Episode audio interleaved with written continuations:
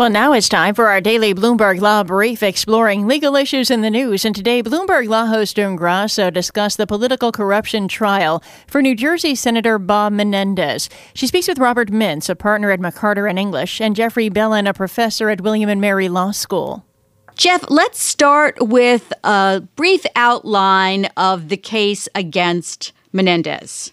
So the government has uh, has to show that there was money exchanged for official acts here and so or things of value, and they've got a whole uh, catalog of things of value that went from Dr. Melgen to Senator Menendez. Highlights include uh, like an expensive Paris hotel room, some trips to the Dominican Republic where uh, the doctor had, I guess, a nice villa, uh, and then the you know some of the eye-catching ones are, are very large, uh, like uh, effectively campaign contributions up to seven hundred fifty thousand dollars. So that's all the money going to uh, Senator Menendez and things of value.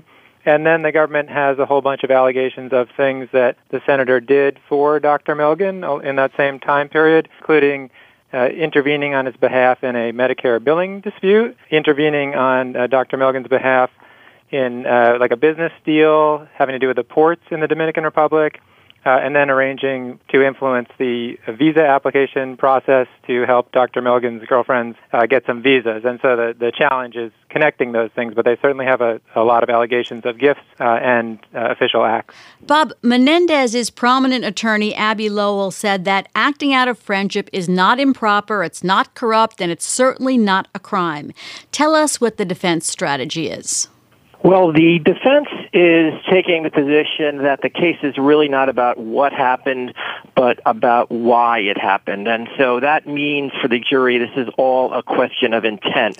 And what the jurors are really asked to do is get into the mind of both Senator Menendez and Dr. Melgen and explore this relationship and try to determine whether this was a true friendship, that these gifts were simply given out of their uh, affection for one another, or whether there was something more nefarious going on here, whether there really was a quid pro quo relationship where this stream of benefits were bestowed upon Senator Menendez with the expectation by Dr. Melgen that at some point in the future, Senator Menendez would intercede on his behalf to benefit him financially.